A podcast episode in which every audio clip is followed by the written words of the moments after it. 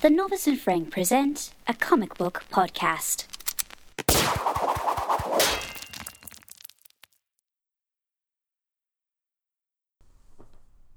Welcome to the Novice and Frank, everybody. Look at this. We're casting. We're casting. Look at that. Just throwing out that conversational net and uh, or and seeing what we draw back in. You've never been fishing before, have you? You don't use nets, don't you? you? throw out the line and you cast a line.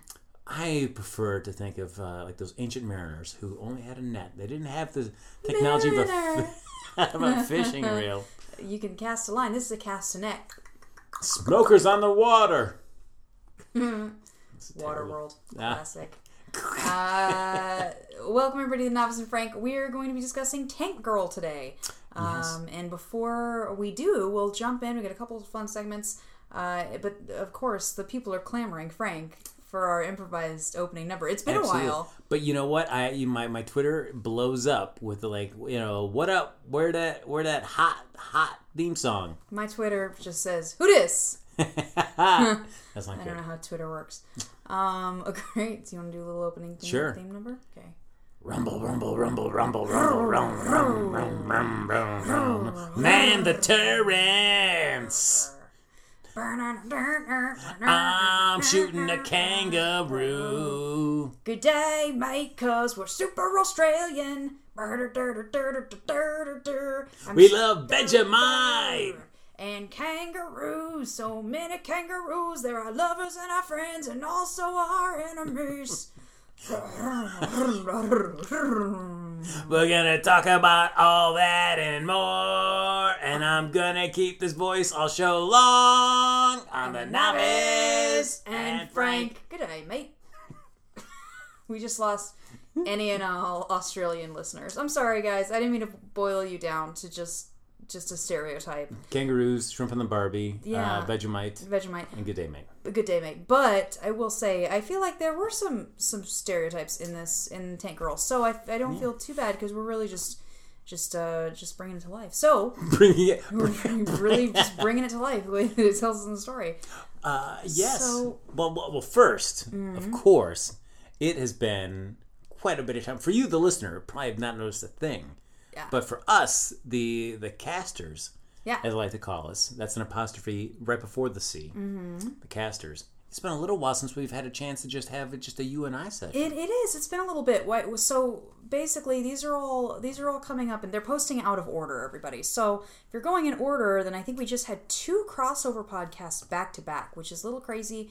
She took a few weeks off to kind of rest and recoup and sort of build up our bank of podcasts, and now we're back at it. So we should be releasing regularly on uh, on every week. So if you have been listening to us and have been kind of like where you know where are they? We thank you so much, and I'm sorry that, that yeah, thank you for for staying with us. Uh, things got kind of crazy. Frank, you've got a lot going on. You've had even more. But what I like about the, the way you described it ties just so much back into comic books, which is what we love to talk about. Yeah. Is, as you said, like, you know, we just are interrupted by these crossovers. Mm-hmm. That so often happens in a lot of comic books, especially from Marvel and DC, when all of a sudden they're just telling the regular stories, and then all of a sudden the big, huge, epic crossover event is happening line wide, and every series has got to tie into it. So for like two or three issues, all of a sudden they just have to put all their stories on hold just to deal with everything that's happening in this crossover. And then once that's done, boom, back down to the regular stories. So, I feel like that's what we did. That was super intentional. That was an artistic choice that we made Yes. for this podcast. Does that not drive people crazy though when you're reading in real time? I uh, because I feel ter- like I feel super guilty that we haven't posted a new episode. We posted a new one today, and that was the Wonder Woman crossover. Um, so when you guys are listening to this, you'll know exactly how far off the beaten path we got because uh, this will probably air four weeks or so after that Wonder Woman crossover posts. yes. But yeah, I feel so terrible like not not releasing something weekly. I feel No. just bad Well, about be- it. I mean, I feel like that is the uh, the challenge of the podcaster is to maintain that content because I feel fan fans can be very fickle. Like uh, Yeah. it's like you know they will they will give you a little bit of leeway, but uh, if they're not if you're not feeding that kind of their their appetite, then they will go look elsewhere. I know. Please stay. Thank you for staying. If we if you stayed, we love you. If you're new, we love you also. Um, please, guys, if you if you do listen to this podcast and you enjoy it, please uh, rate, review, subscribe, um, all that jazz. It really helps. Like I've been shocked. I've been going through and leaving. Now that I do this, I realize how important those reviews are, and I'm going and like reviewing. I not only review other podcasts I like. I'm like, oh, you know what? I've been to this restaurant like 13 times and I love it. Why haven't I left a good review? Because I feel like we have a tendency to only review things when we don't like it. No, that's that is very true. You know? You know, and uh, I feel like with the uh, well, but I feel like with like a, a Yelp is Mm-hmm. that either way, whether you loved it or whether you hate it, I feel like that is valuable feedback It is. for an establishment. Because I I go to Yelp a lot. I Yelp everything. I feel like people that travel with me get annoyed because we'll be in a new place. Like, where do you want to go? I'm like, hold on. Yeah. And I and I look up Yelp like what's close to us, and I read the reviews. I look at the stars and I read the reviews. So What Um, your tipping point to like deter you from a place that seems like uh, at the first like just pulling up, you're like, oh, this sounds like it might be my thing. Let me scroll to the reviews. I for me I look at the stars first and I look at how many. Because if there's only 14 reviews and the review and the stars are like 4 if it's like 4 stars then I'm going to read a couple of them to see like what people didn't like. If they had like one rude waiter I'm going to go there anyway you know? If they're like 2500 reviews and it's 4 to 5 stars I'm going there. I don't even need to look Yeah. you know? Um so sometimes it's a brand new restaurant. So they only got three reviews or whatever and the reviews are all positive then i'll just check to see when it opened and then i'm like great let's go to this new place. It seems to be good. So for me a tipping point i i don't want to go anywhere that's like a two star two and a half star i'm just not because usually at least where we live in la we're pretty fortunate and that there's always something good to eat mm-hmm. not that far away. Very true. you know? So if i'm looking at these reviews and i'm like i can walk an extra two blocks for a meal that's generally speaking really well reviewed i'm gonna walk the two blocks usually i'd have to be really hungry to go to a place that's like one and a half stars yeah, I can't imagine myself wanting to go there. I feel like I would just talk myself right out of it. It's like I can find something better. well you and i are both just like really passionate about foods that Very true. what's your tipping point when you look at stuff like that Man, I, I feel like too more often than not, Mm-hmm. I have I have probably been dissuaded. I've let myself be dissuaded from. I'll read the reviews, and if I see like a couple that kind of seem to hit the same beat, whether it be, well, I guess not so much the service because I you're right. The service can kind of vary from person to person, so you shouldn't hold that. But the food, Mm-hmm. if I get a couple in review eh, reviews in a row where I feel like they've kind of dinged the food for whatever reason, Yeah. then I will uh, pass that by. Or if I have seen something on their menu and that, that's the thing that's sucking me in, and I read the reviews and the comments about that particular item haven't been that Mm-hmm. Great, then that'll deter me. That's a good call. I left. I. it's the first time I've ever done this. Today, I I was on a review warpath. I left a bad review on this website and their ad on Facebook and on their Facebook page. And if it pops up on Instagram, then I will leave it there too. Because I got sucked in because they were advertising everywhere. And so I was like, oh, this sounds great. And and the reasons that I uh, they're just so I gave them like four chances and they were just, just like screwed up every single one. And it's the first time I've done that. I usually don't. If I'm gonna leave a bad review for something like a really bad review, I've had to have gone a couple of times and it has been terrible, or they had to be really awful. So you're not doing me. it right out of the gate. Like if you go to one time, you're not gonna. If it was, I mean, if it was really bad, if like the service sucked and the food wasn't good and this and that, like I, I will, I'll leave like maybe not a great review, but in general, I feel like sometimes you just catch people on a bad night, and I guess this is where I'm optimistic. it's like sometimes you just catch people on a bad night, and sometimes, um, I feel like, like I said, people are more inclined to write a negative review than they are positive. I don't know mm-hmm. why that is. I don't think that's because we have a great experience. We kind of just like, oh, this place is great. We sort of take it for granted. Whereas if we had a bad experience, we want to tell everyone about it. yeah, I don't know why that is. So I try to go out of my way to write positive reviews. Just like if I have a really good waiter, like a really great waiter, I'll ask to talk to their manager and I'll tell their manager how great they were. Because you never, if you're in customer service, nobody ever is like, I just want to tell you this person did a great job. You only hear complaints from people.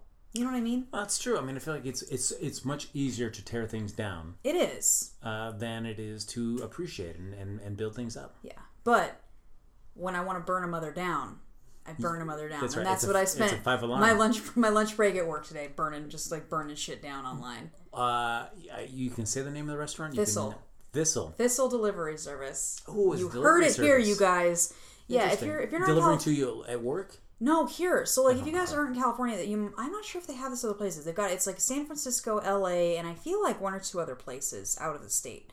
But this is a meal delivery service, and their whole thing is like health, super healthy meals, and you can pick, uh, you know, like you can pick omnivore or veggie. I think you can do vegan, and it's in the in theory it's great. So you order your meals online. You can add, you can do four meals a week or two, or you can add juices or lattes or whatever you need. And the last two weeks have been crazy for me, which is one of the reasons we haven't pod we haven't recorded recently. It's just been like a really crazy month, and so I was like, I need help. I had a coupon code for Thistle, and it kept popping up everywhere, advertisements everywhere. Website's great. Ordered first batch of meals came on Monday. So if you order four a week, four days a week, they bring Monday and Wednesday for me. First cycle was great. Everything got delivered totally fine. They send me an, an- a text message, to be like, "Your meals are on their way," and then it's like they've been delivered, and I'm like, "Oh my god, they're here!" and I was so excited, and it was great. So Are they uh, pre-made? they're or- pre-made, okay. yeah, because we've done Blue Apron and stuff too. This these are pre-made meals, and so it was good. It was like, wow, I'm so glad that we did this today because I'm exhausted. I don't have time to prep my food, uh, and I'm you know try, I'm going through some health stuff, so I'm trying to be better about like what I'm eating, and so it's perfect. Well, Wednesday I get a text message like your food's here or your food's been delivered. I'm like, oh my god, it's here, and I run to my front door. No, it's not. It's not there at all.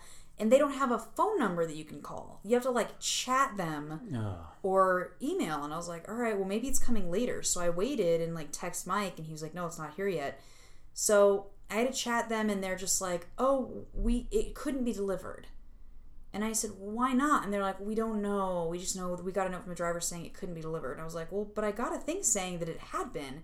They're like sorry we'll refund you. I'm like yeah this was a big inconvenience. Now i don't have any food today. So like can i get so they gave me like an extra credit and i was like great this is totally fine.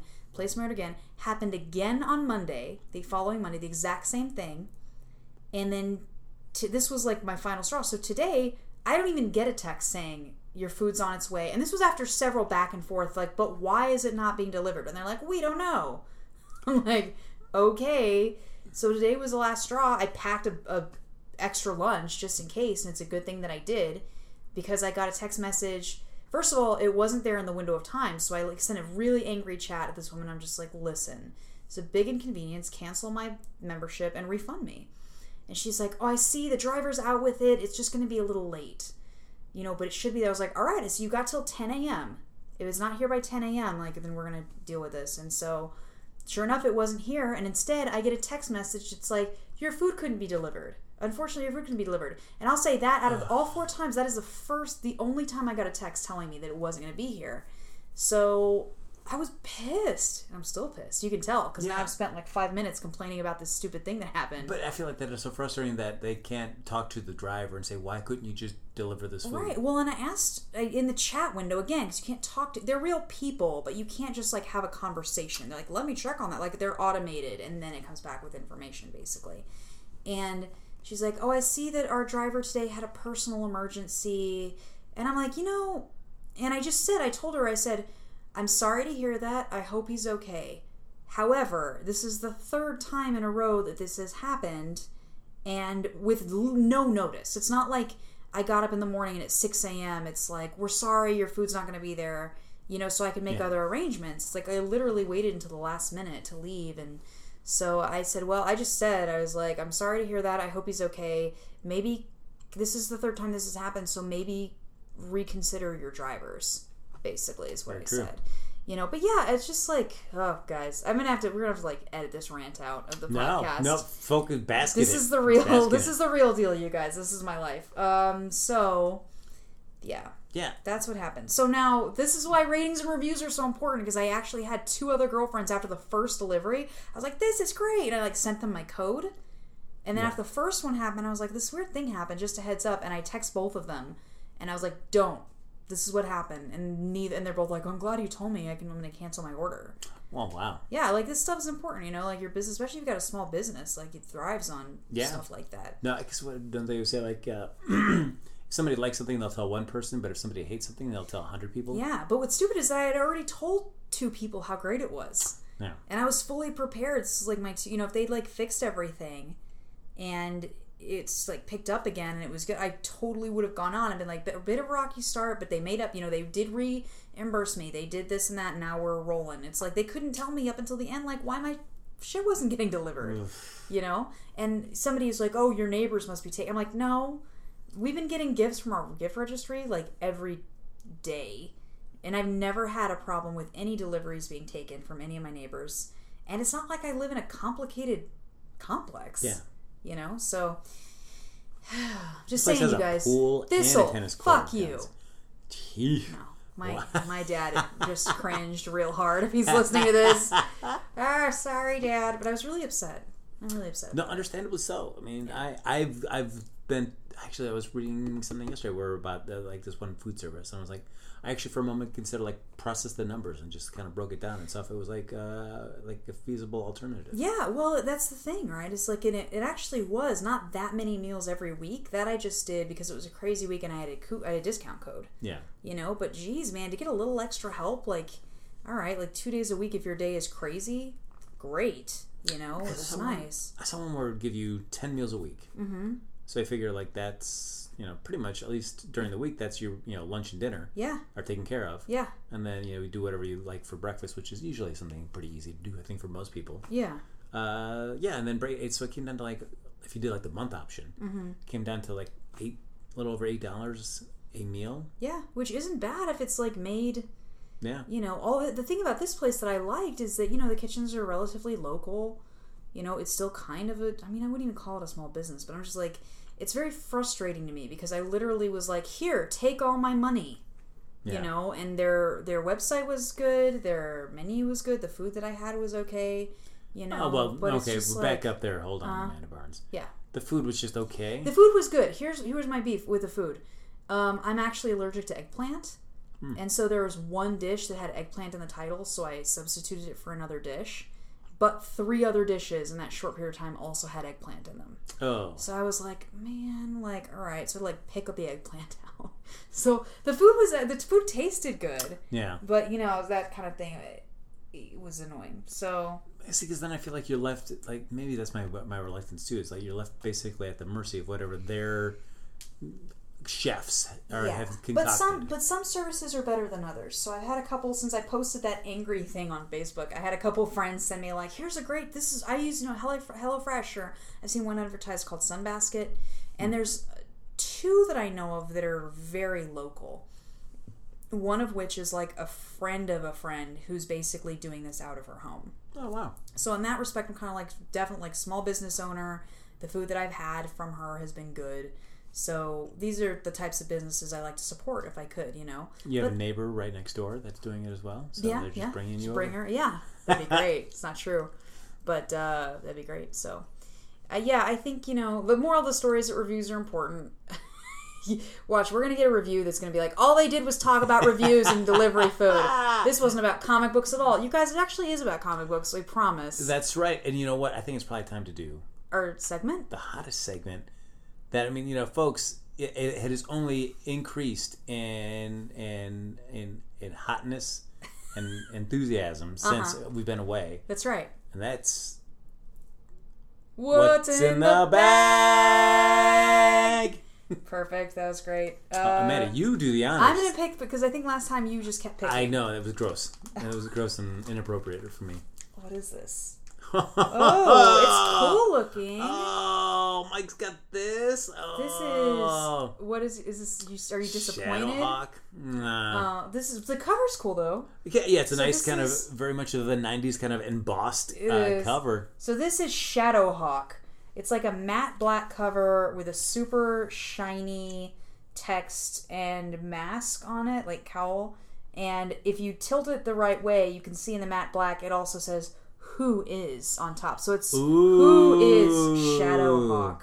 And this is number one. It's an image comic. So tell me about that. It looks pretty recent to me. It doesn't look like an old school. I uh, so Jim Valentino uh, created this. He, And I wouldn't know because it doesn't say that on the front. He, it does it much Oh. like the emboss there at the end. Oh, okay. Well, go. I was just gonna be very impressed with you. Valentino. Yep. Uh, so he was one of the original Image Seven that came over and, and founded this company. Yeah. Happy 25th. Yeah, happy 25th, everybody. I man, for issue number one, two fifty back in the day, three dollars in Canada. For a fancy ass cover. And, you know, but uh, hey, I will give it up for, and I guess this may be like a little double size. Yeah, maybe. Eh, it kind of looks kind of regular size, I guess. But you think about this. This is what what twenty? What'd you say? Happy twenty fifth. Yeah, well, yeah, the 25th. Yes. This, it's, this is 25 years of Image that we're celebrating this year. Think about this though. I mean, two fifty back then, and now there's still prices that you can get a lot of their books for two ninety nine. Mm-hmm. It's pretty great. Yeah, still a great deal. I mean, that's And I mean, love Image books. Yeah. And they do a great thing after a month, at least on Comixology. Digitally, they knock it down a dollar even more. Yeah. So, I mean, you know, two bucks for a book. But so this, uh, I always like think uh, Jim Valentino. Mm-hmm. Uh, he is like uh, any ugly guy in a boy band. Like they always. Yeah, the there's ugly- always one. There's always one ugly one. Sorry, And AJ. like, It was you. Or the monkey guy. He kind of very like had a very monkey esque face. Danny. Which- Donnie. In the No, Monkeys? that wasn't Don Wahlberg. It was Danny. I think Oh. in New Kids on the Block. yeah, yeah, yeah. Yeah. Uh, yeah, just you know, those guys were like, you know, they're part of the group, but everybody's like, yeah, okay, we don't really care about you that much. I guess it just depends on your flavor too, because my friend Holly, growing up, we loved the Backstreet Boys, and we saw their Millennium show, the Millennium Tour. Uh, brag, humble brag. Um, but she liked AJ, and I was like, oh, really? And that's the one that she liked. So I don't know. Maybe she just liked the the uh, underdog. Well, you know, there is something to be said for like uh, like an underdog. Where I do have a soft spot for the underdog, except for uh, you know, maybe But not with boy bands. but yeah, and, and not with Jim Valentino. Okay. So it's like when he came over, when you are looking at that powerhouse lineup of people who come over, you've got certainly Jim Lee, Todd McFarlane, certainly, Right. and Marc. Yeah, I'd put like I put those two at the top, and Uh-huh. then maybe Marc Silvestri, maybe just a notch down, but you could argue that Yeah, he was Marc's- just right up there as two. Yeah. Uh, then you had Erik Larsen, Okay. who just maybe a little bit stepped down. Well, oh gosh, then you had Rob, Rob Liefeld too.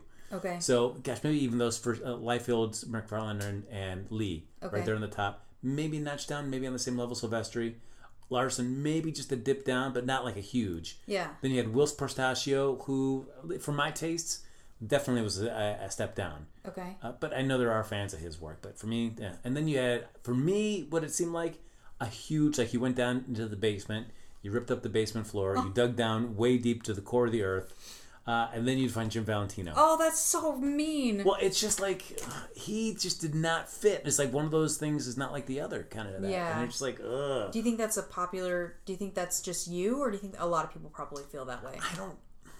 We should find out. I should. Yeah. If you guys love Valentino, let Frank have it. Yes, in, let- yeah, in the let- comments that, with his post, let him know. Yeah, it's just so he is. Uh, well, he he wrote Guardians of the Galaxy uh, at Marvel. So and it went for gosh, I think at least fifty issues. So I mean, it certainly went for a nice long run. Uh-huh. So, and I have to admit, I've never really read any of those, Okay. so I can't. I you know I and maybe I, that's what I need to do. I actually do need to go and read Shadowhawk and I do need to read Guardians of the Galaxy Right. because I'm only basing this solely by just the look of his art, which always just look less than to me compared to everybody else. Okay. So I so he could be he could be a phenomenal storyteller. So did he write and illustrate? Yes. Okay. Uh, and so I was never really captivated by his art, and so I was like, Ugh. so I just associated that as also being a bad writer as well. I could be completely wrong. He could be one of the greatest writers that is just not a great artist. Right.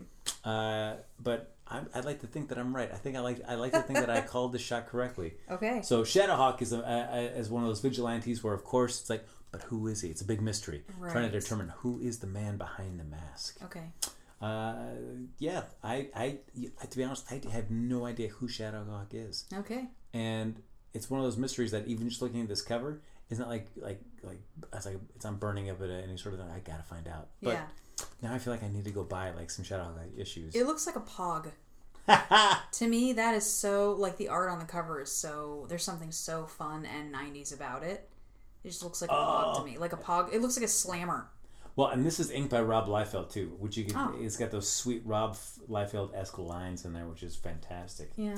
Uh, you know what? I feel like I feel like I do want to pick up some Shadowhawk and just All read some really bad, You what I perceive to be bad come stories. back and let us know right. what you thought of it. The uh, uh, uh, audience will be waiting on pins and needles. They for will. a hot Shadowhawk update.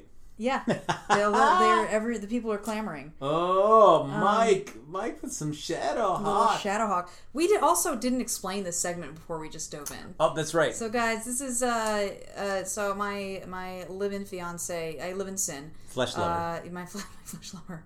Uh, sorry, Dad. Um, he doesn't know until now. We now. live Uh-oh. no. uh, we live together, and he came home with a giant bag of comics from his childhood that he got from he and his brother. I guess used to have a bunch of uh, comic books. So a lot of them are a little older. A bunch of them are signed, but I told him not to tell me what was in the bag. Uh, so now uh, every week, Frank and I pull randomly from the bag and we discuss what we find. So That's that's that's the segment. What's in the bag? I would love to hear uh, after we're done. I'm going to Uh-huh. ask Mike what he remembers of Shadowhawk, if he loved it, or if he was like, "Eh, this is just kind of given to me and it's in my bag." Right. He's just it's just there. Ooh. Um, do you want to pull? Let's pull. well, no, please, you pull because I pulled everything last time. Are you so sure? you, yeah, Okay. give me, give me a pull. Okay, give you a pull. This one feels thinner. oh, That's a good one. That is a great one. This Oh. is really good. Yes. So I just pulled out. I actually know what this one is. This is the sensational She-Hulk, fabulous first issue. Um, this is approved by the Comics Code Authority. That's how you know that it's it's a little older. And is that his signature down there? uh, uh, Or that is that's yep, just part of it? that is it. Great. That is by good old John Byrne. Everybody, John Byrne, 1998. This is. I might have to frame this this one. That's a great pull. That's probably That's a I- good pull. I think out of everything that I've, we've seen what's in the bag so far, it's Uh-huh. probably the the one that's excited me the most. Yeah, and it's in really good condition. I thought there was a wrinkle in the front. So so this is great. So how many She-Hulks this is I love this. So she's on the cover. She's in like this crazy ass bodysuit. She's really glammed out, which is not always my favorite She She-Hulk, but I love what she's saying, which is uh, she's got a, a word bubble. If you don't buy my book this time, I'm gonna come to your house and rip up all your X Men, which I think is sort of funny. Yes. So tell me about some, tell me about this, Frank. So of course we've got the Savage She-Hulk right here. She's holding that copy of her first comic run. Uh-huh. There in her hands on that cover. So uh, that was uh, that was her first run. It went, gosh, I don't, maybe it went twenty issues. I'm not exactly sure on that yeah, one. I've got But uh, so then, but so She-Hulk was just kind of around, but then she had a great. Uh, you know, I feel like there was that time where like like oh the She-Hulk just kind of like a knockoff of the Hulk, but I really like that because the biggest difference between She-Hulk and the Hulk is that when she transforms, she maintains all her intelligence, something that Bruce Banner never does. Mm-hmm. Yep. Or depending on the version of Hulk that you're doing. Yeah, exactly. Uh, but always reliably, she would always have her intelligence. She was a lawyer, uh-huh. so she'd have all her legal sense, and a lady. she was a lady, and she was somebody that enjoyed being She-Hulk more than she enjoyed being Jennifer Walters. Yeah, well, what I what I think is really awesome, and I think people tend to forget about this, is like she, yeah, she pretty much makes the choice to live as She-Hulk. Like she is green all the time, so she goes to court and she's green.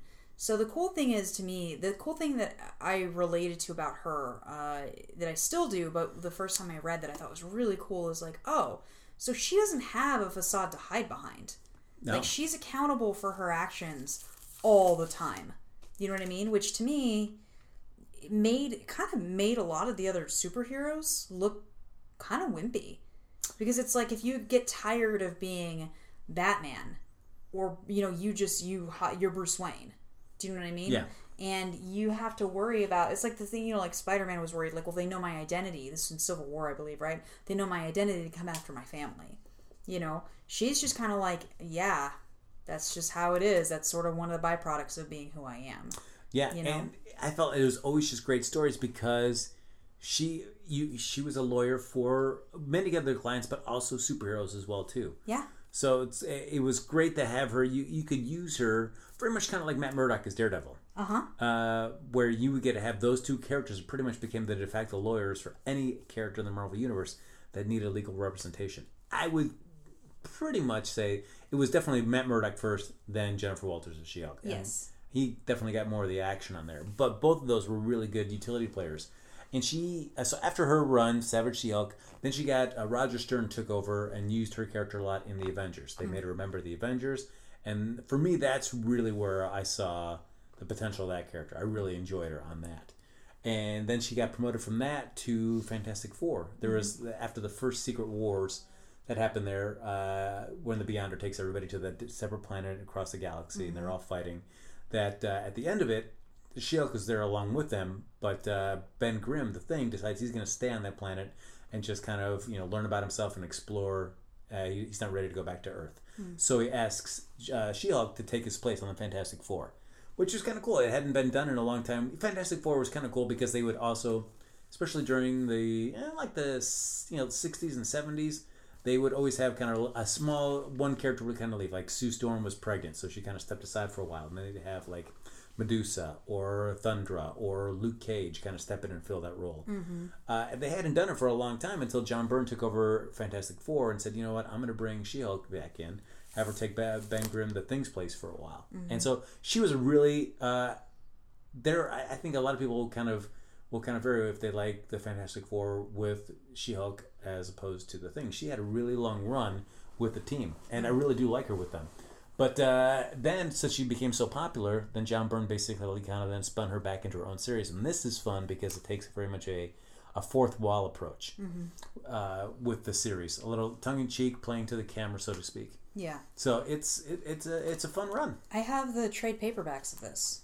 Oh, awesome! Yeah. Of, the, of the John Byrne stuff. Uh huh. Oh, that's cool because Yeah. he he's on there for a while, and then he has uh, he butts heads with uh, editorial differences, mm-hmm. and so he leaves the title for a little while, and then he comes back and jumps back on it again a little later on, Yeah. uh, and then eventually then they ended up canceling the series. Yeah. This is um. Yeah, I want to frame this one and put it up. That's, That's pretty cool. great call. Look, Yeah. uh, look at you, Mike. I uh, I really you know I if you have you read any of the Dan Slott She Hulk stuff? Which She-Hulk is that? Is it sen- no, it's not sensational and it's not I think it's I think it's just called She Hulk. is it? I'd have to double check, check and see. But it's basically it really focuses on her. She's working at a law practice Mm-hmm. and really focuses a lot on her doing legal stuff with the superhero community, and that's a really fun run. Uh, and so sales were kind of low, and Mm-hmm. so then they, I don't want to say they kind of soft canceled the series, but they stopped it and they kind of rebooted it again with another number one in the hopes to kind of you know focus more attention and bolster sales on it. Did it work?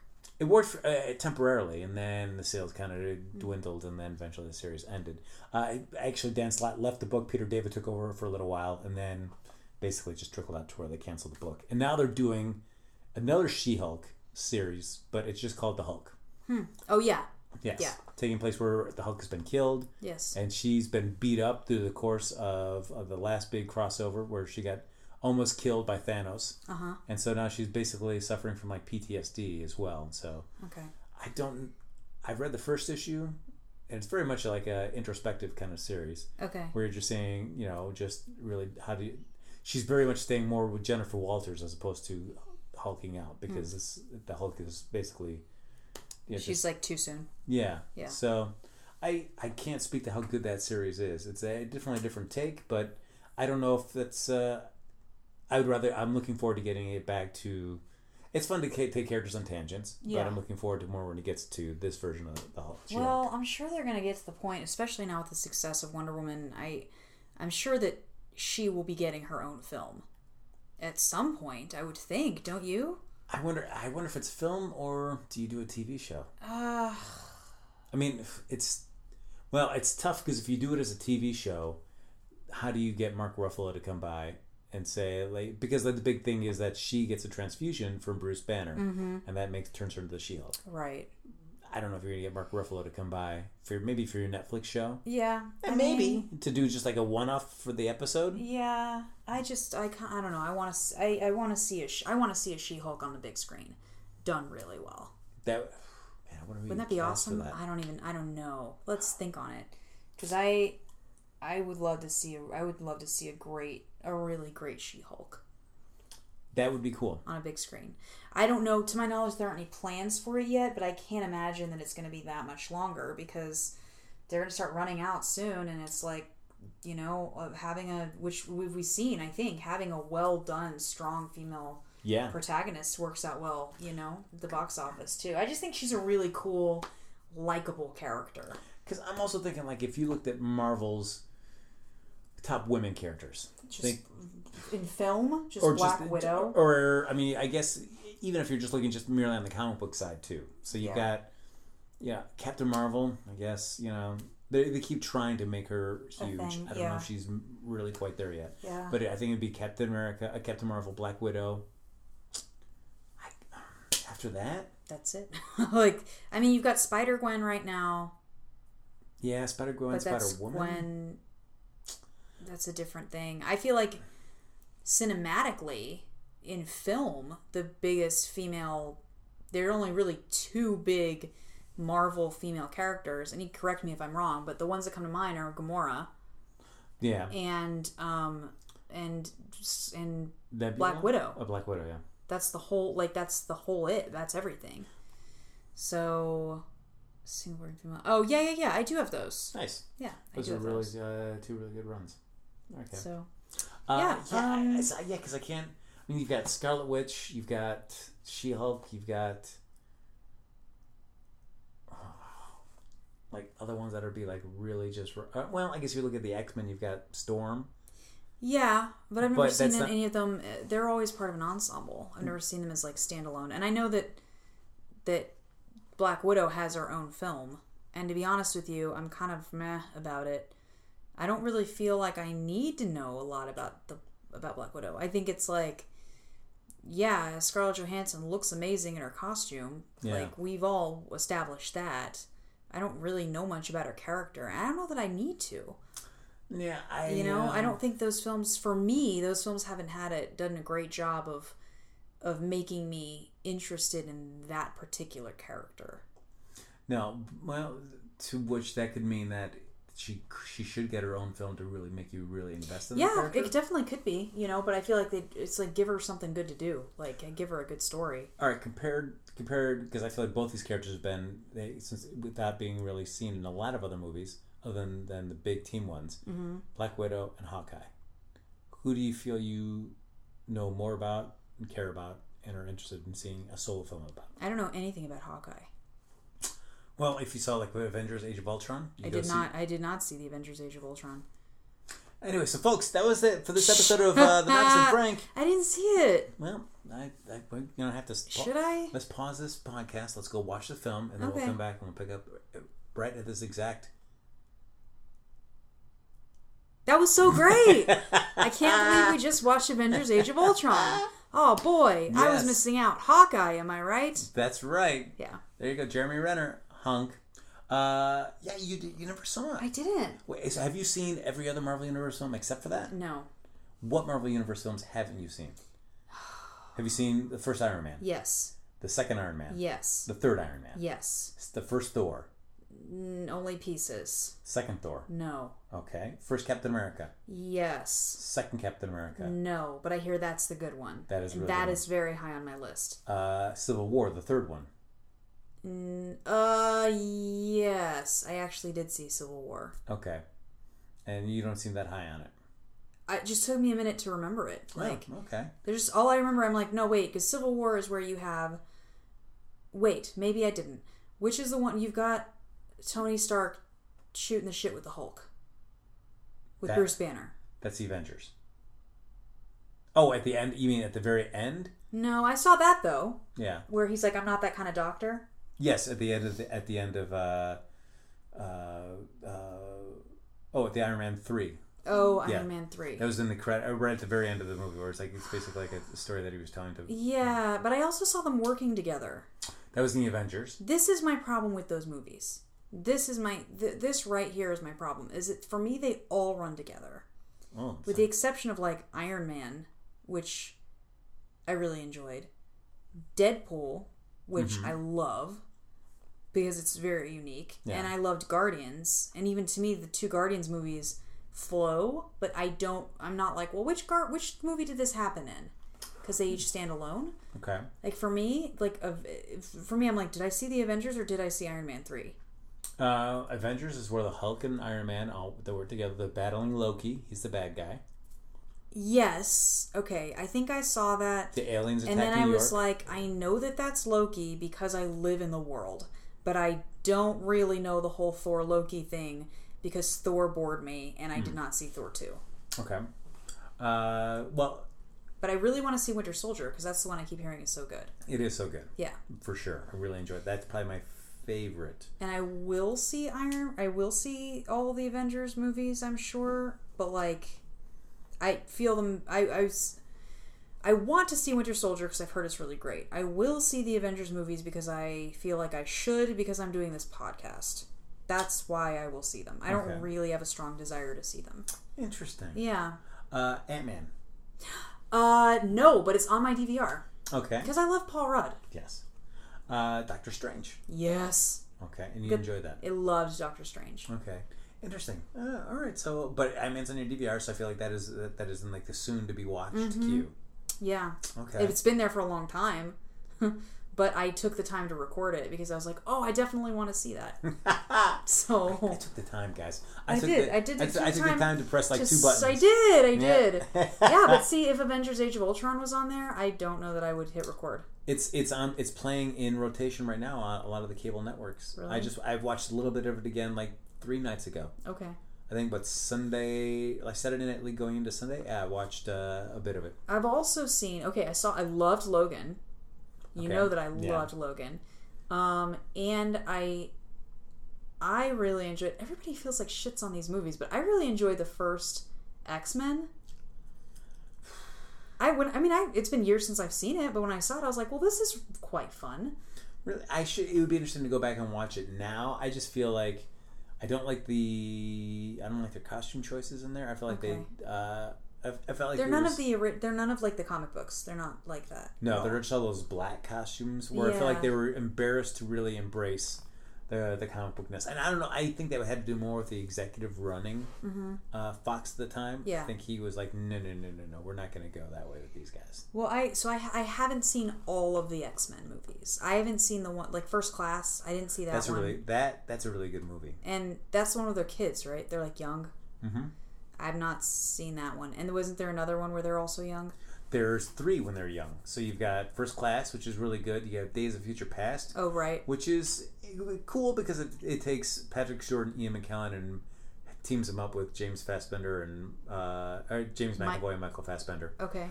Uh, I like all of older those. versions of Professor X and Magneto. Well, I like all those people. And then you've got a great time travel story, which I'm a sucker for, and you've got Wolverine kind of going back in time. So, Mm-hmm. Okay. uh, and then you've got X Men Apocalypse, which came out last summer and is awful. That's okay. That's what I heard. Oof, that's a rough. There's only like one fun sequence to watch, Uh huh. and that is there's a Quicksilver who uh, is- has a distinction of being both in uh, Fox Marvel films and Disney Marvel films. He's a character that they're able to share. He and Scarlet Witch are two characters that are able to share between them. Okay. But uh, the way that I will give it up between those two, usually I'm more of a Marvel person all the time. But mm-hmm. Fox's, and especially Bryan Singer's depiction of Quicksilver Speed, very entertaining to watch, both in Days of Future Past and in X Men Apocalypse. And his scene in X Men Apocalypse doing that is pretty much the only thing that is enjoyable about that movie. Okay. I at some point will watch all of them. I've had this discussion because Mike hasn't seen most of them either. So I'm like, well, let's make that a thing. Like, let's Oh, go yeah. through and watch all of them, even if they suck. Oh, look at that! Like just like a like a as you're building a life together, Aw. based on a on a foundation of Marvel We're so gross. But yeah, I yeah I uh, I feel like that's part of this education for me. Like I'm so I don't feel bad not having seen all of them because I'm the comic book novice. Like that's my deal. But I'm getting there. Did, so you haven't seen like X Men Last Stand. You've only seen the first X Men film. You didn't see Which was last? X2 I saw or I X-Men saw X two okay, because I liked the first one, so I saw X two. and then X three is um, the Last Stand. I don't think I saw That's that what- one. I don't know. That's it's a rough one. It was cool seeing X two is the one with all like the little kid mutants that like use their powers. Wait, X two? X two.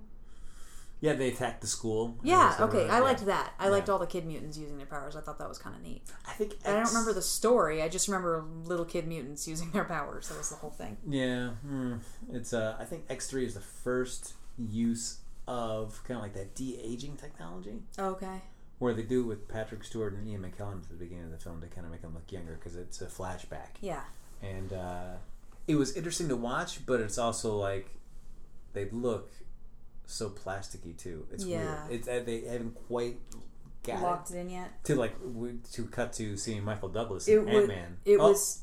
I've ruined everything. What have you done? I haven't ruined anything.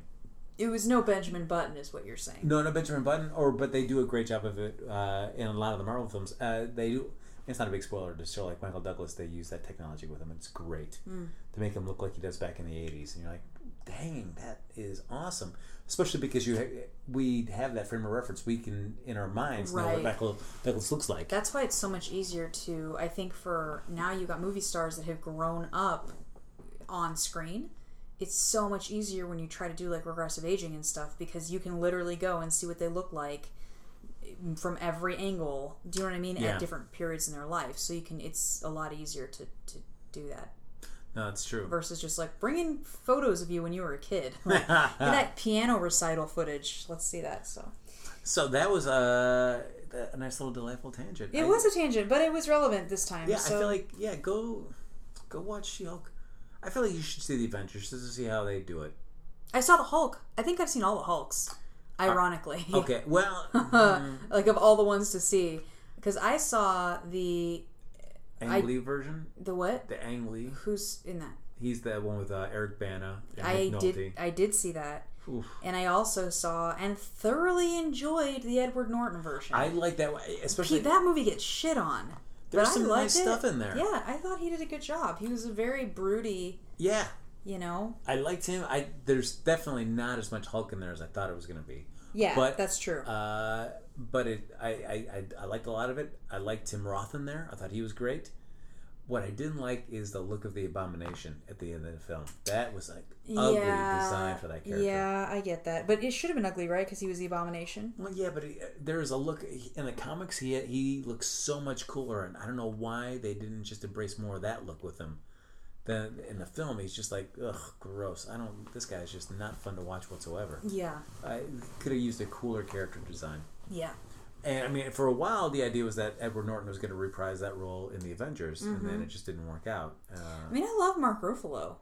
no, that's very and true. as as a general rule, I'm a big fan of his. I think he's adorable, and I think he plays a nice Hulk. yeah, I think that he, to me, he plays Hulk is, and I'm sure this is a lot of it's in the direction, but he just seems exhausted all the time. He just seems like yeah, exhausted and down all the time, and to me that makes sense. And to still want to watch him, it's hard to watch someone who, who's like super low energy and draggy. Like, but I think the fact that you still want to watch him is a nice testament to the films and to the his choices as a you know as a character. But yeah, I uh, I I think he's great, but I, I also liked Edward Norton. You know, I the thing I don't like about the Hulk so far in the Marvel Uh-huh. films, and I think that's going to change for the better in Thor Ragnarok, Uh-huh. is where we get to see the Hulk actually talking yeah. How You know- why, how's that happen? because he has a little he has a little sentence in the first Avengers film, just Oh. one thing, but he more often he's just like the raging beast, Right. And it's like ugh, But in the future, you have other Hulks who aren't like that. At least if you go by like the Logan, like Old Man Logan. Yeah, or even just even Hulk in the comic books. Uh, I mean, there are other versions where the Hulk will have various speech patterns. One where he could just be the savage creature, Uh-huh. where he's just rage and never, never speaking, and then the other ones where he's incredibly crafty and cunning Right. and very verbose. And then you have ones where he's just kind of like that dumb guy. Yeah. Where he speaks a lot in third person. Yeah. Like Hulk Hulk's- angry. Hulk smash. Hulk smash. Yeah.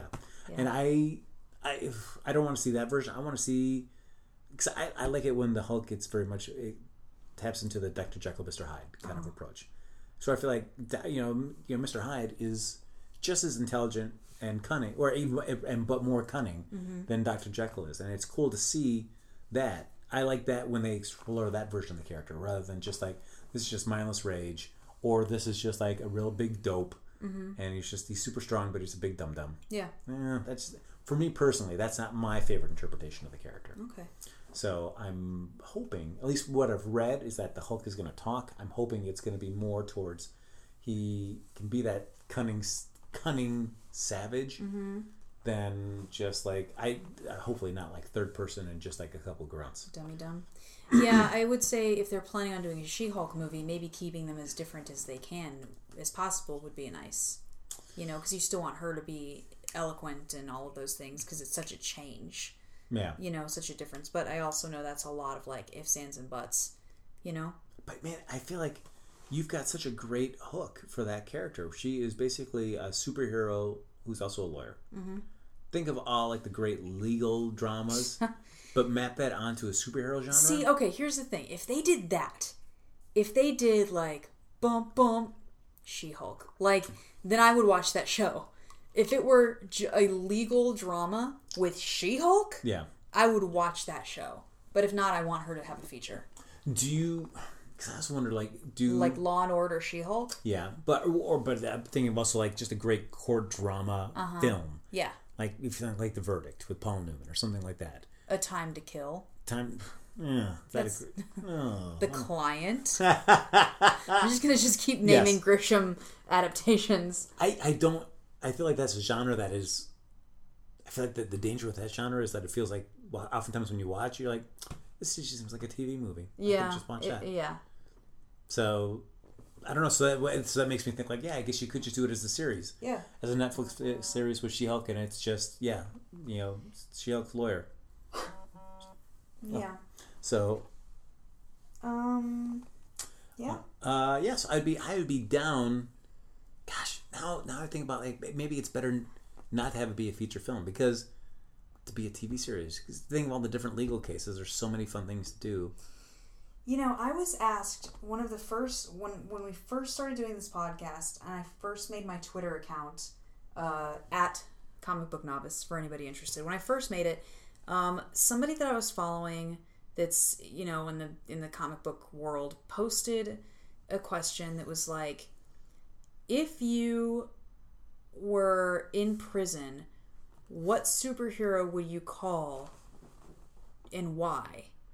And I said I would definitely call She Hulk because she could bust me out of prison and then she could argue as my defense lawyer later.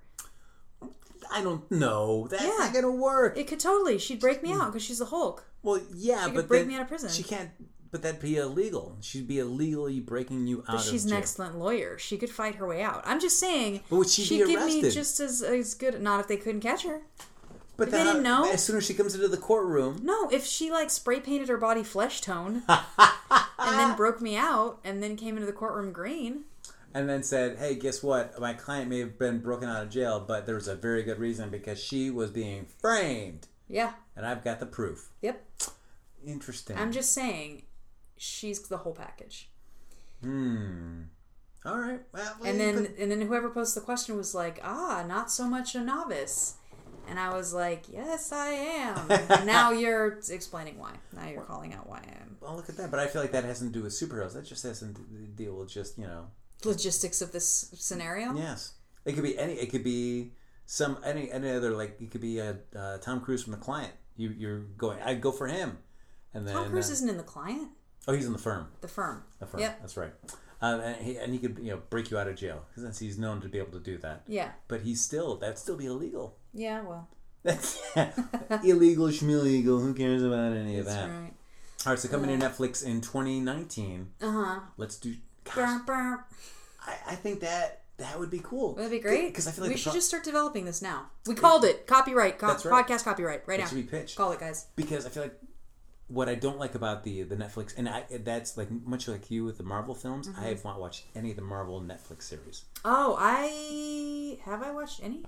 Oh, I watched some of the Flash because we did the podcast Two Worlds crossover, and I was like, ah, I gotta know how to talk to these guys. So I watched like five episodes of the Flash. That's DC, but still, it was good. No, Marvel. Wait, the Flash is. You're right. The Flash is DC. Sorry. Yes. Well, So I whether it be like Daredevil or. Netflix, uh, Daredevil, Jessica Jones, Uh, Luke Cage, you know or what? Iron Fist. I would I there I actually want to watch all of those. I've heard great things about Jessica Jones and I really want to watch Daredevil because I love the character of Daredevil. Yeah. I really like Daredevil a lot. Mm, You know, you should, since you have Marvel Unlimited, Mm-hmm. you should give a read through the Mark Waid run of Daredevil. I think you'd really like that. Did we not talk about that one?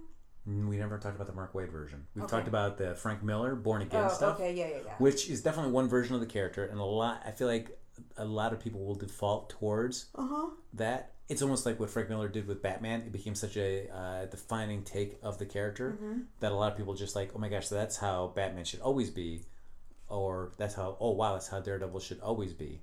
And Mark Waid came in and said, you know, we've kind of taken him so far in this direction. The only way to really just change it is I got to just do a complete 180 Yeah. and just swap it and just have him be instead of like the doom and gloom, oh woe is me. Just I'm gonna flip him, and he's just gonna be like, you know, hey, I know I screwed up, but I'm gonna keep an optimistic disposition and see what I can do. Even though at least the characters will acknowledge it, it's like you're clearly masking yeah. you know that you can't just do this and think everything's going to be better but Right. it was just a nice break to get it away from the same kind of stories that we'd been seeing Yeah. and it's just a it's a really fun run i think he did what uh, he did like two volumes of it and it ends up being 60 issues in total maybe 50 but it's a fun run it's two volumes of that it's to- what we're checking out That sounds good. yeah, and the art is phenomenal. Uh, and the, way- the way they use, uh, they depict his radar sense, really cool. So I would suggest those two for, Okay. for that. All right. But the, my point for all that was that I feel like the Netflix series, the thing I and what I've read and was made me kind of leery about re- reading them is that they're all thirteen issues, or thirteen episodes, but they for better or for worse. Because I feel like a lot of people will complain about like their padding to get those thirteen episodes. Uh, okay. And it would be nice if either one, they just wrote the story for however long it was going to be. So if it was going to, if it's only eight issue, eight episodes worth of Oh, then they would have just made it like 10. a mini series or something. kind of be, able to adjust it. yeah. Or when you have characters, especially like Jessica Jones, who's a private detective, Uh-huh. or Luke Cage, who's like, you know, uh, ma- you know, hero for hire. Yeah. Like those, if it's, and even Daredevil, as uh, with cases, is that they, offer like great one-off episodes. Yeah. Where you can just explore, just like tell a done-in-one story. It doesn't have to deal with the whole larger arc of the Mm-hmm. season. Maybe you want to have a couple subplots running through, but it's just you know you don't have to worry about tying into the bigger story. You get to just tell one fun story in that episode. Yeah. And it just it's a change of pace. It shows them in a different light and shows like different cases that they work on. I wish they would do more of that. Yeah. I, I really I do want to see Luke Cage too. I, I yeah I've heard so many good things about those. I just haven't yeah I haven't sat down and watched them yet. So I, that's why I They keep worry coming about. out with good shit. So I keep watching it. I keep getting bumped on my queue. Well, the Defenders, the whole big crossover team up is Yeah. happening in the fall. I know. wait, in I gotta I gotta get all these. Oh, August. I gotta get all these watched before that comes out because it looks so good. I, I think if I were gonna, I think I'm probably just gonna jump into Defenders. You think not- so? Yeah, You I feel like You cut right to it. yeah. I mean, I feel like at some time, I guess I'll go back and watch the other ones. But I feel like, you know, I think there's gonna be many people like me too that have. We have fans, and then there's also ones that like, oh my gosh, we're seeing all these people reconnected in one series. I'll definitely go check this out. So I feel like it, it will be, it will be one of those that'll be new viewer friendly, but also be rewarding for the people that have been watching everything as well. Yeah. All right. So my worry about She-Hulk, though, is my whole big point about this long. I know. We're not even. We gotta get to Tank Girl, man. I know is that I would worry that they would impose that 13 episode structure on She-Hulk, and probably do like one thing where it's all like the whole season is one big case that they're building up to. Oh. When I think I'd rather see just a series like one or two parters Uh-huh. with her doing different cases, and maybe you could do like a runner that's leading up to something. You want more Law and Order and less the People versus O.J. Simpson. Yeah, I think. Yeah, it's just like I feel like, yeah, I, I want to see because because I feel like if you keep doing the people versus O.J. Simpson, it's easy with that because you already it, that's looking in the past and you already seen how it's breaking out. Right. You see the event, so you can break it out accordingly. But if you're just inventing your own big legal case for your season, then I feel like there's going to be episodes of padding. Yeah, I wouldn't want to see that. Ugh. I wouldn't want to see that. I agree. We're in agreement. Thanks. Look at that. Let's high five. High five. Boom. We High did five, it, everybody. You know, we Uh, talked a lot, and it had nothing to do with Tank Girl. So know. let, you're right. We should just jump right into it. We should jump into Tank Girl. Uh, do you want me to te- let's? Do you want to preface this by saying yes. how we think the other person liked it? Well, first, we should acknowledge what we love, folks, is read, talking about comic books, Uh-huh. uh, coming up with the stories that we're and characters that we're interested in, and suggesting storylines to each other to read. Mm-hmm. But more than that, we love it when you, the listener, suggest stories for us to read as well. Well, that's that is correct. Yeah, we love that. Um, so this particular recommendation uh, is from Blair, and Blair. I'm looking up Blair's uh, follow her handle and things like that, so that you guys can give her a follow, say what's up. So her What's up? say what's up, Blair. Um, so her Instagram handle is Mandalorian underscore armoire. So M A N D A, close to my name, my name, M A N D A L O R I A N underscore A R M O I R. So this is Blair. And Blair recommended to us um, the original Tank Girl, and that's what we read. And we read it a while ago, and now we're now we're discussing it. So yeah, and this is the Tank Girl um, by it's written by Alan C. Martin and with art by Jamie Hewlett. That's right. Yeah, There you go. Cut and there it dress is. tank Yeah, cut and dress Tank Girl. um, and so we read it in striking black and white.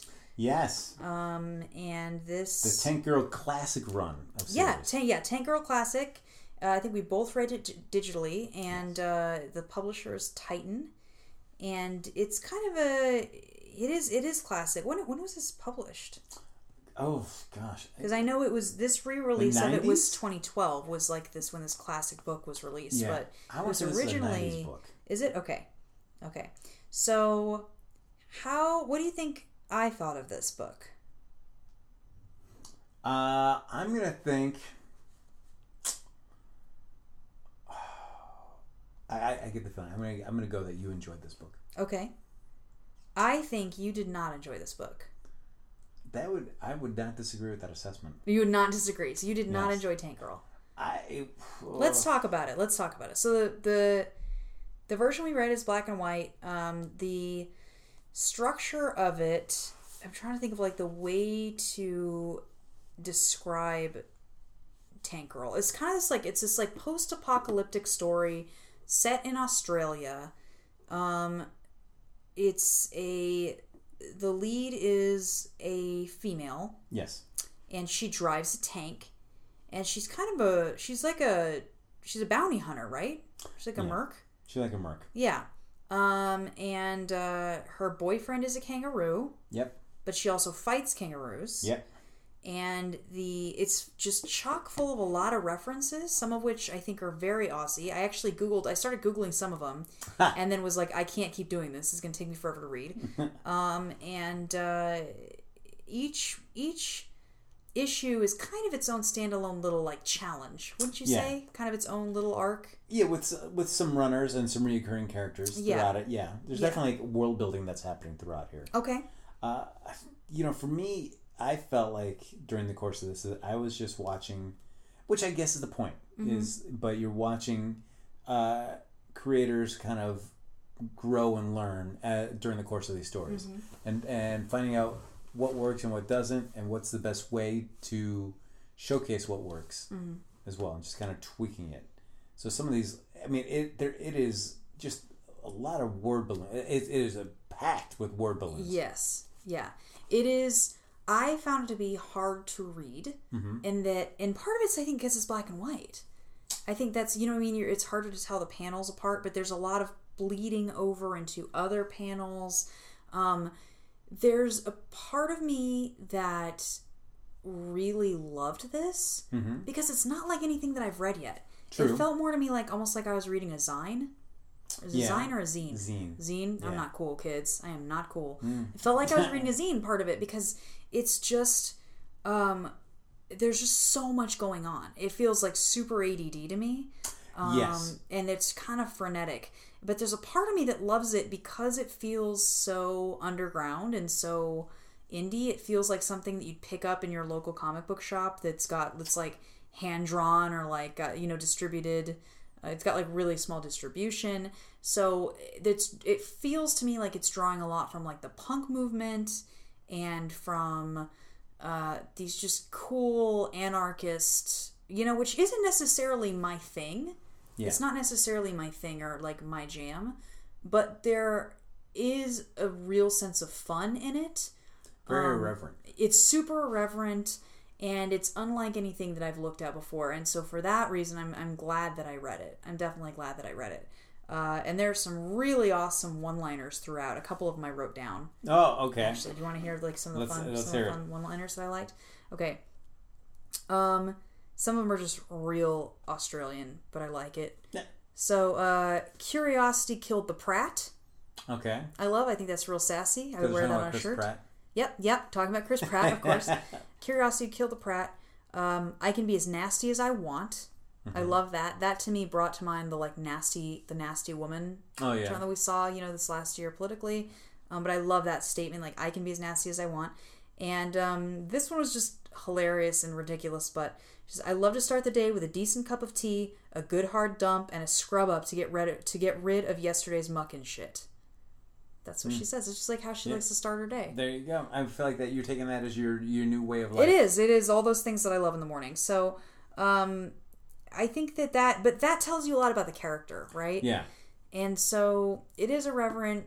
Uh, I would not recommend it to everyone, but I think if you like things that are a little more um, artistically inclined, that are kind of, uh, it's kind of, I don't even know the words. Who would you recommend this to, Frank? I feel like I've been talking a lot about this. No, no. I um. Yeah, I mean uh, the people that just don't. If you're not really a superhero person, Mm-hmm. you know, and you want something that just, as they like to say, take the piss out of something. Yeah. This is a book that definitely takes the, the piss out of pretty much everything that comes comes comes its way. So yeah, Yeah. if you want if you want to just have something that's going to be, I think we've already described it as kind of a very irreverent look at stuff, Mm-hmm. then this may be uh, the, the your, your book. And if you like, I don't I don't want to say like there's like that. It feels handcrafted to me. Yeah, Does that make sense? yeah, It feels like very. I think you you kind of nailed it when you said like it, you feel like they're kind of learning, like you're kind of learning along with them. There are all these like notes in the margins and Yes. Things that you know. I I actually felt like I probably would have had a better experience with this if it had been a paper copy versus online because it was so hard for me to like zoom into these really specific little parts and pieces and I feel like I would have liked to just like hold it up to my face and kind of wander along the page yeah. but I did. Uh, so I think that it's definitely a great book for some people. I enjoyed it in general. Like I'm glad that I read it um, because it was to me it's like a very visceral experience, um, and I think that it's great for people who want a little bit of anarchy in their comic books and but I think that it was hard to follow both because of how the plot was structured. It took me like four issues before I felt like I kind of knew what was going on Yeah. and um the way that the panels are structured It's interesting. diff- it's kind of difficult to follow. Uh I really thought, I think starting issue four, but definitely by issue five, just at least you know the the rendering of the art and Mm-hmm. stuff like that. I felt that really, he uh, Jimmy Hewlett really started locking in yeah, on that. which is cool. Yeah, Yeah. It- which is yeah, it is fun watching like uh, an artist like first get their start and Mm-hmm. just seeing how they start learning to draw the characters that they become so closely associated with, and you see like the early earlier prototypes and what they decided to keep and what they decided to really fine tune. Yeah. It's almost like watching like uh, like or like reading like old, old Peanuts Yeah. and seeing the evolution of Charlie Brown until he kind of locks in into what we associate with. Yeah, I Yeah. always kind of associate that with this too, like or Calvin and Hobbes, where Right. you see these characters and then they lock into the look that we just commonly associate with them. Yeah. Yeah, I would like to I would um be very interested in reading or seeing art from Jamie Hewlett more recently. Yeah. Like what I have no idea like what she's done.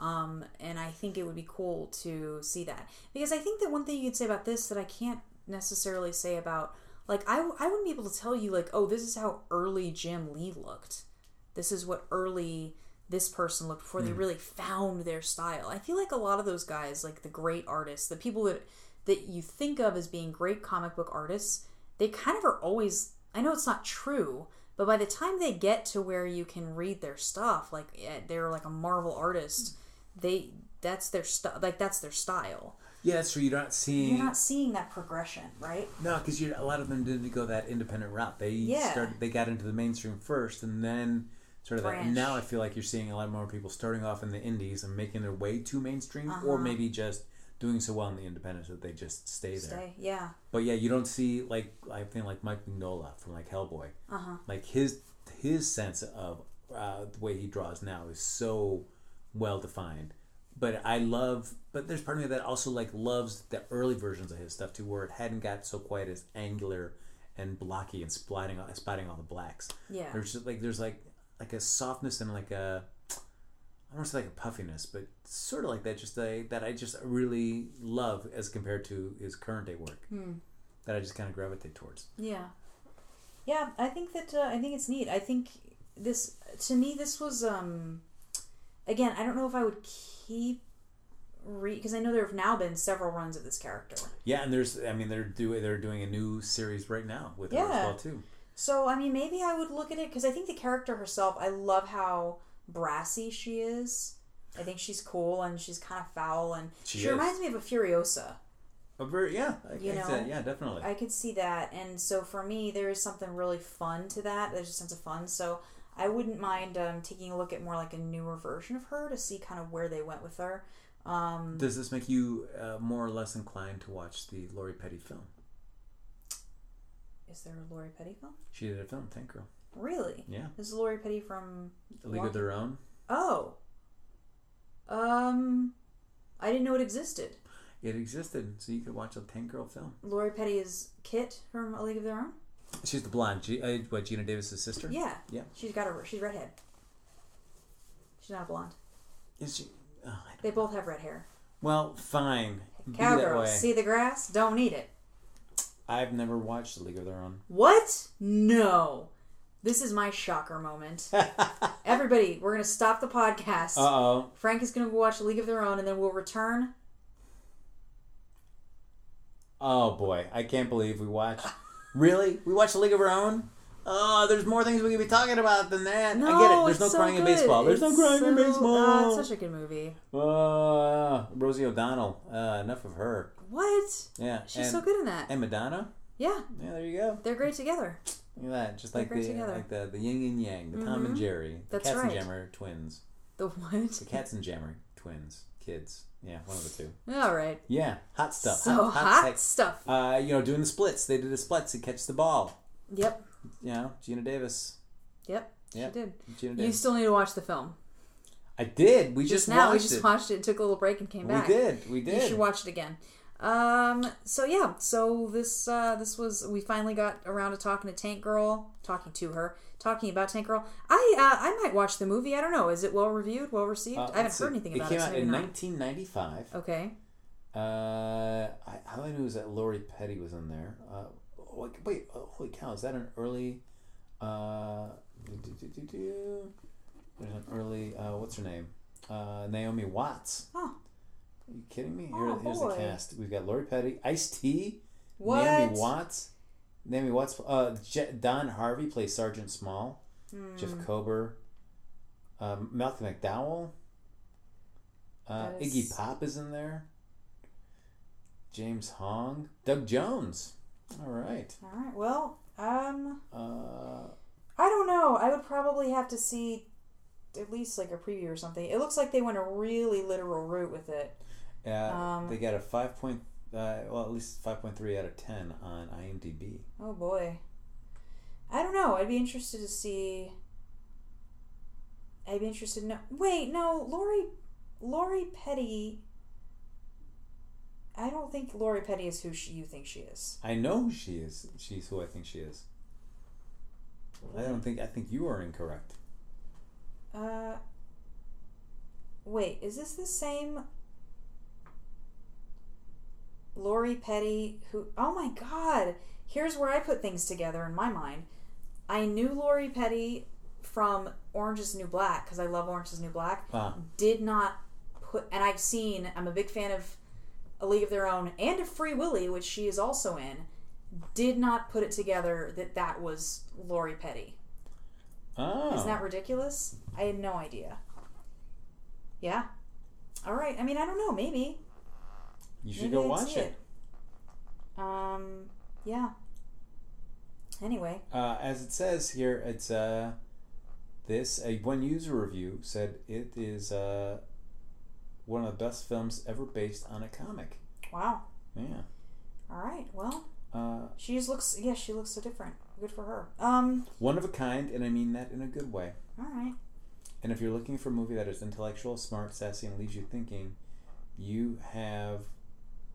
Uh, leaves you thinking you have found the wrong movie. If you're looking for a movie that has its own type of humor, some good laughs, and leaves you thinking that was one silly movie, you've got it. Well, I do like all those things. Yeah, uh, although this may not be the movie for the average type of person, if you have a sense of humor and adventure, you could admire Tank Girl for the work it is and admire Lori Petty's performance and the role she was born for. Interesting. I do love, like, frankly, I love. Uh, I I the more I kept reading the book, the more I love the costuming. I love that. I love when she like shaves her head. I think Yeah. that's super cool, and I like kind of her evolution. And it looks like they really did a lot of fun, crazy costuming in the film. So it could be a really fun cosplay and a nice change from your normal, just like this is a corset you know. Um, so yeah, I don't know. Maybe I'll watch it. Kind of cool. If you guys have seen Tank Girl, let me know what you think of it. Uh, if I should go before all of these Marvel movies that I apparently am going to binge watch, or after, um, just let me know. And you can let me know at uh, Comic Book Novice on Instagram or Twitter. Um, you can tweet Frank and I if you'd like using uh, going to my my page or using hashtag the Novice and Frank. Uh, Frank, where can they find you? You can find me uh, behind you as we speak. So creepy. Dun, dun, dun. You can find me on Twitter and Instagram at HappyGoJackie. You can do all that. And uh, yeah, I mean, have various food related photos, interview photos, things like that on, Yeah. the, on the on the gram. That's right. to call it. He does a lot of AfterBuzz shows. Check those out. Um, Frank, what are we what are we reading next week? Well, uh, you know, we've got. I, I think I remember the because we talked last week when we were doing our Wonder Woman Uh-huh. Uh we're like, oh yeah, what should we do? What should we do? What should we do? And they, and you said there's one title that you brought up, and it's like, oh no, we're gonna pull, hold off on doing that. Okay. Uh, and that I remember that was the golden age, so we could do that if we want to. That Mm-hmm. Right. was like uh, a 1940s look at the the Justice Society of America and the All Star Squadron, uh, written by James Robinson, drawn by Paul Smith. It's a four issue miniseries. Yeah.